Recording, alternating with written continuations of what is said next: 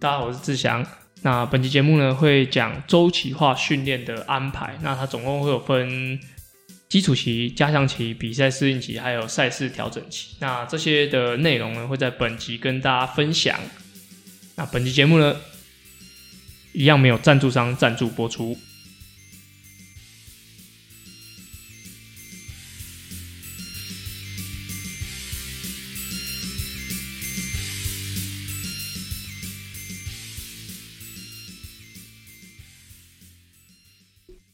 好在上礼拜的时候啊，就是呃是九月的时候是国内一个呃算是比赛的开始的旺季，就是呃上上上礼拜是 Ironman，然后在上礼拜是梅花湖的全国锦标赛，那就不出意外，就是国内的精英男子组就是由张环俊拿下，然后女子女子组是张佳佳拿下，那他们两位其实，在呃精英男子组、精英女子组已经至少。每一位都有大概三到四次以上的夺冠记录，在梅花湖的比赛，那他们在全运会的表现也有三三连八、四连八，所以在国内的这五一五的剧里面，这两位选手算是非常非常顶尖，也算也很杰出的。那比较让我注意的就是接下来的一些小朋友，像青少年的，像女子组的潘玉婷，然后还有男子组的江廷佑跟邱博生，那。这几位选手都我都有一些接触，然后他们在比赛企图心啊，还有比赛的一些应对上，其实都有越来越好的的现象。对，很期待他们的表现。那也希望就是在青少年的选手能够越来越多。毕毕竟，呃，我觉得如果要田三项发展的好的话，其实这些呃高中生、国中生需要慢慢慢慢的上来，但是也不也不要太揠揠苗助长，就是。呃，希望可以他们是呃有正规的训练，然后健康的心灵，然后来面对他们以后长远的田三项生涯。OK，那回归到今天主题，就是周期化训练的安排。那如果你有在自己安排课程的话，其实你可能会翻翻田三项训练圣经，或是一些田三项训练书籍，那它就会有分一些叫做基础期、进展期、巅峰期、竞技竞赛期，还有过渡期。那每个书，然后每个人的用法都会不太一样。那我今天会分享我自己的，我自己的，我自己的话，我把它分成基础期，OK，然后基本上就是比较轻强度的的训练，然后再是加强期，加强期就会补足你的训练呃比较弱项的地方，然后再是比赛适应期，然后再是赛事调整期，然后最后一个季外期，OK，那待会会。针对这些不同的周期做一些分享。OK，基础期，基础期基本上，呃，有点像是开学的感觉啊，就是从季外期恢复训练。季外期有可能你会教练会给你下达，可能两到三周不让你做，就是专项的训练，可能会让你打打篮球，然后或是去做做一些不一样的，比如说登山啊，或是说。呃，crossfit 或是一些比较有趣或是球类的运动，然后让你是比较可以身心放松的。OK，那就是最主要就是不要受伤，然后心情放轻松，然后去去不同地方走一走。那基础期的话，会呃大概会有七八十趴的的训练都是比较有氧低强度的，你可能会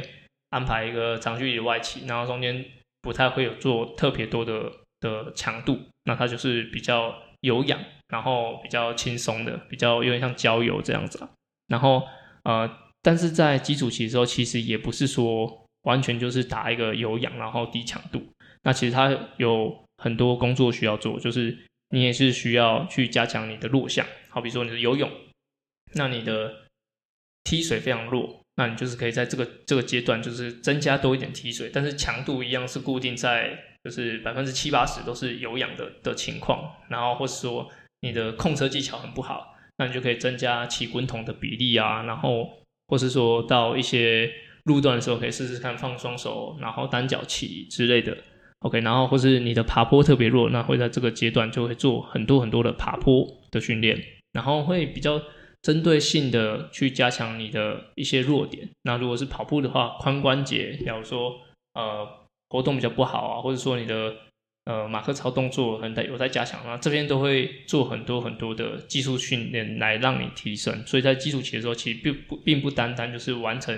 一个长距离的训练这么简单而已。那还有很多技术面需要加入在里面。那训练量的部分呢，可能会增加大概十到二十秒的一些短加速。短加速，然后大部分时间还是会进行一些有氧的训练。那短加速的搭配啊，我大概比如说你今天要跑四十五分钟，那可能会先先做三十五分钟的轻松有氧，就可能以我来讲，可能就是五分五分速哦，轻松跑三十五分钟，然后可能会搭配一分钟里面会有做一个十五秒的快快快的步频快的速度，然后再搭配四十五秒短休息，可能用走的，那这样可能做到六到八次。然后让你的训练是比较，就是到后段的时候是有点速度感，然后做一个收尾，然后再进行收操，所以就是不会说先让你做完冲刺，然后最后一个慢的结束，好，最后都会有一点点速度加在里面。那基础期也可以说是 E pace 跟 R pace 的比较综合的的搭配。然后记得就是，如果你在进行基础期啊，大家会说要叠量叠量，但其实叠量的注意啊，就是还是要。呃，在训练量去训练量上要有一点斟酌，对你的每次的训练也不要超过十 percent 的增加。比如说这礼拜练十小时，然后下礼拜就是尽量不要超过十一个小时，就是十 percent 的增加。因为如果是过过快速的成长的话，其实身体即使你肌肉适应了，但是你的你的肌腱其实都还没有适应，所以你必须要让身体这跟真的跟上之后，才做一个呃比较大幅度的调整。对，那比如说，呃，我也还是会建议大家是做一个三周、三周的训练，然后一周的缓和或是调整的休息，因为呃，三周训练就有二十一天的的一个比较高压的状态，然后如果你有呃二十一天的一个疲劳的训练，然后呃继续的操练都没有做一个休息之后缓和的话，其实身体会有一点点，我觉得会有点像迟钝这样，就是其实你的身体会自己给你反应说，其实太累了，所以我觉得。嗯，如果是一般的上班族的话，我觉得是三周一休息，或者说你刚接触田三项的话，三周安排一个休息周是蛮适合的。哦，即使是在就是基础期的这个这个比较低强度，然后高有氧的状态下，还是建议是可以三周一休息。那一那一休息之后，绝对不是完全不动，哦，那就是量会减一些些，那是强度不变。OK，然后基础期大概就是这个概念。然后加强期的话，就是会大概会进进行六到八周的的基础期，然后打有氧底，然后增加弱项，然后在加强期的话，也可能会进行六到十周，六到十周。那这个的加强期的部分呢，就是会摆在基础期的的后面，就是它会当第二个周期。那加强期就会最主要就是加强比你比赛配速还要快的能力，好比说。假如说我一一三距离，我想要用四分速可以跑完我的半马，那我可能在每个加强期训练的时候，我可能会用三分四十五或是三分四十的速度去去提速去进行我的的训练哈。那那个比呃那个比呃那个训练的配速大概就是 i pace i pace，然后它在进行的时候可能会进行八百。到一千六左右的的距离，然后搭配的休息会接近一比一、一比二、一一比一点一一比一点五这样子的的训练搭配。然后这时候啊，如果说你刚开始从呃基础期转换过来的时候，你的加强期的这个 iPass 比例先不要加太多。好，比如说你一开始啊基础期结束，那你讲在进入加强期的时候，这个 iPass 我觉得在你整个训练里里面的。五到八 percent 就好，然后慢慢的足量的增加，然后让自己身体是可以适应的，然后不要是那种很容易会每次训练都是声嘶力竭的，那也会呃保护自己，然后也避免你的训练品质受到影响。OK，那加强期的部分就是就它的状况啊，其实就可以呃稍微观察得出，就是你在现在准备的状况，然后到你比赛会有多少的突破。假如说你在加强期的时候，其实两三周就进入状况，然后你的配速都可以跑得很稳，然后休息时间，然后组数都都做了，呃，都可以应付得来的话，那其实我觉得你在比赛要有一个很大的突破的话，在这个阶段就可以很明显的看得出来。OK，然后这个总呃加强期的总训练量也会稍微比基础期再多一些些，好，但是大概也不会呃多到超过十五 percent，OK，因为那个过多的话，加上你现在已经有强度了，那过多的话对你身体其实是有一点负担的，OK，所以加强期的时候，我还是会多注意一下训练量，不要多于基础期太多，OK，那你可能会再进行两到三呃。两个月左右，呃，六到十周，大概两个月、两个半月的训练之后，你会进入比赛适应期。那比赛适应期，我会尽量抓到六周到八周。好，那比赛适应期呢，就是会着重在你比赛配速上。比如说，你接下来是比一三，或是你比二二六，那这些比赛的适应期就会比较多在这个你你需要一直持续进行的这个配速上。哦，好比说我想要用四分速跑完我的半马。那我就会多着重在，比如说三公里、四公里的的配速是跑四分速，然后搭配一个短休息，然后进行到三到四组。OK，那那个组数当然是呃随着后后续越来增加越来越多的。那比赛配速上啊，就是会让你是可以更清楚说你比赛的的节奏该怎么调配，然后你的。呃，你比如说你你跑跑感跟你实际上手表看到的数字怎么做一个结合？好，比如说我在跑操场的时候，其实不太会看表，然后就是可能两圈看一下，然后数字没没变，那我就会持续的跑。那就是可以培养你，假如说你的手表或是你的器器材出了一些状况的话，那就是你的体感来去应付这个比赛。所以在比赛适应期的时候，就是让你。有点像是校正你现在的能力是多少。那比如说你要用八成力去跑什么速度，那就是用这个阶段来让自己给定定下来，然后可以呃身体记住，然后然后你的脑可以记住你现在的状况。OK，那所以呃比赛配速比赛适应期的话，就会比较多的 T pace T pace，然后可以减少休息时间，然后来让自己可以就是更适应这个配速。然后这个时候啊，比赛适应期之后，大概会进行两个月。那两个月的时间，我觉得你就可以把你要吃的补给品，或是你要穿的比赛服，还有比赛会用到的所有装备，然后把你融入到你你的训练里面。比如说你出去外骑，那可能是骑一个三小时、三个半小时，那可能这里面这这里面你要吃的东西、你要喝的东西，就需要在这两个呃三个半小时里面去把它。调整好，或者说就是试看看。如果说你试了两周，然后这个补给品你一直吃不习惯，那我建议你就可以试回你原本想吃的。那或者说你现在吃的补给品你已经吃的很腻了，那你就可以去试试看一个新的。然后在这个比赛适应期的时候，试试看这个强度，然后这个距离，然后在你训练的时候你的感受如何？对，就是这个阶段是蛮好去试你的器材的。OK，那我建议就是。就是一次动一项就好，好比说你现在长距离在启程，那你你换了一个设定，那你调了坐高，或是换了个休息板，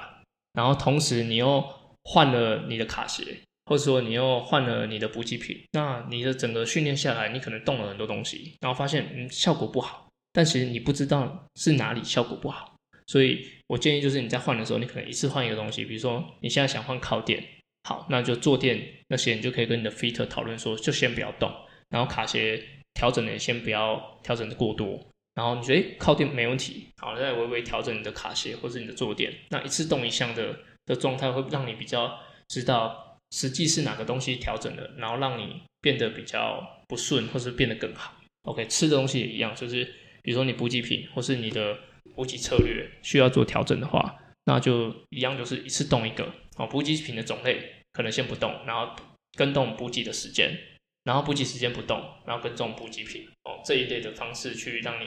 更能够除了身体的比赛配速适应以外，还有你的的器材的适应，还有你的所有的状态的适应。然后比赛适应期的时候，可以加入比较多一点的转换跑，比如说平常就是骑完车，可能只有周末会进行转换跑。那我在比赛适应期的时候，可以在平日的一些呃室内训练、室内功率训练、单车训练结束之后转。接一个十五分钟左右的转换跑，然后让身体知道说，哦，我只要一骑完车，我就需要跑步；一骑完车就需要跑步。那这会让你在比赛的时候，那个转换的过渡期会比较短一点，然后也可以更快让身体进入状况。好，那再来就是赛事调整期。赛事调整期，大家可以呃用一个名词，就是很常用，就是用减量，减量来调整。有人会减到两周，但我建议，如果是比二六选手啊，可能两周还 OK。对，但是我是你比一二二六以下，比如一三五一五，减到两周，我觉得会有一点点，就是担心你的训练量，因为长距离的训练，它不是说你完全减量然后去比赛就是件很好的事情，它其实是呃。要去随着身体的波动，还有就是疲劳值去去做调整的，不是说完全躺着不做，躺着不动，然后躺在那边，然后就可以就是等比赛来这样。哦，那到那个时候，如果你完全都躺着等比赛来，你就很容易会就是心有余而力不足，就是会有点发挥不出来。所以你的减量期啊，我觉得呃，如果是五一五一三，你可以一周左右去做一点调整，那当然还是要有强度的。的执行，然后但是总训练量是减少的，对。然后在比赛适应期的时候，就是大概在比赛前两周或一周，那我建议这个时候就是严禁听信任何人更换你的训练器材。好比说，哦，现在那个 Nike 出了一双新的跑鞋，好，我好像可以去试一下，然后用这两周去适应，一定来得及哦。跟你讲，绝对来不及，然后你绝对是是会很后悔的，你宁可。就是相信旧爱，也不要相信新欢哦。在这两周里面，然后或是刻刻意大幅度的调整你的 fitting 设定，因为你你可能会在这两周的时候看到很多选手都已经把他的动作调整好，调整好，然后看起来很棒很帅。那你不知道他已经花了可能两个月、三个月去练练这个动作。那如果你现在这两周你就想把它调整到更好看、更厉害的话，我跟你讲，真就是找死，就是你只会让自己很痛苦，然后一点都帅不起来。OK，所以在器材上或是饮食上，然后你的 fitting 上，我觉得就是不要在比赛适应期的时候还有做一些大幅度的调整。OK，那这些呃分呃分享的重点就是最主要就是让你知道一下每个周期该做些什么，然后尽量不要做些什么。OK，那现在离 Change 台湾比赛还有八周左右，那到九月三十都还可以报名，所以说。假如说你们还有在呃在准备 challenge 赛事的话，其实你现在可以进入比赛适应期了，就是 T pace 可以多一点，tempo 可以多一点，然后让这些比赛的强度模拟可以多一些，然后你也不要担心说我我是不是这个速度，我这个速度进行，然后我的成绩会很差。我跟你讲，你现在想已经来不及了，就是你现在只能用这个速度把它维持的维持完而已，因为你现在在在练其他，比如说 i pace。或是你要更多的 R pace，那些只会让你在比赛的前段很帅，然后后段很烂，就是你后到后段会完全没力。所以现在就是多去抓你的比赛配速，然后这些长的 tempo 的强度去进行。OK，那我觉得这是对于你你现在八周来比赛来说是最适合的。OK，那今天的的分享到这边。那诶，其实我看到。就是 Parkes 的后台啊，其实有蛮多海外的的朋友有听，像美国、中国或者南韩、南韩，OK，反正就是呃有一些听众都有呃听我的这个节目，然后很感谢你们，然后呃因为要有点互动，所以我把这个内容加到 YouTube 里面，然后链接会放在下面，然后希望大家就是有什么问题可以跟我说，因为 Parkes 很难很难留言，我也不知道为什么，反正。呃，你也可以加我 IG，不要害羞，你就跟我说你是我的 Parks 听众，然后你也可以到 YouTube 来留言给我，OK。然后其实，呃，我在七月的时候其实喉咙就不太舒服，然后一直到现在，所以呃，我有在控制我讲话的内容还有时间，那就像投手要控制他的肩膀，不要投球投太多一样，所以呃，近期的规划还是一周会更新一次。那如果有特别想要分享的，还会再增加上传的频率。OK，那如果有问题就麻烦跟我说喽，感谢。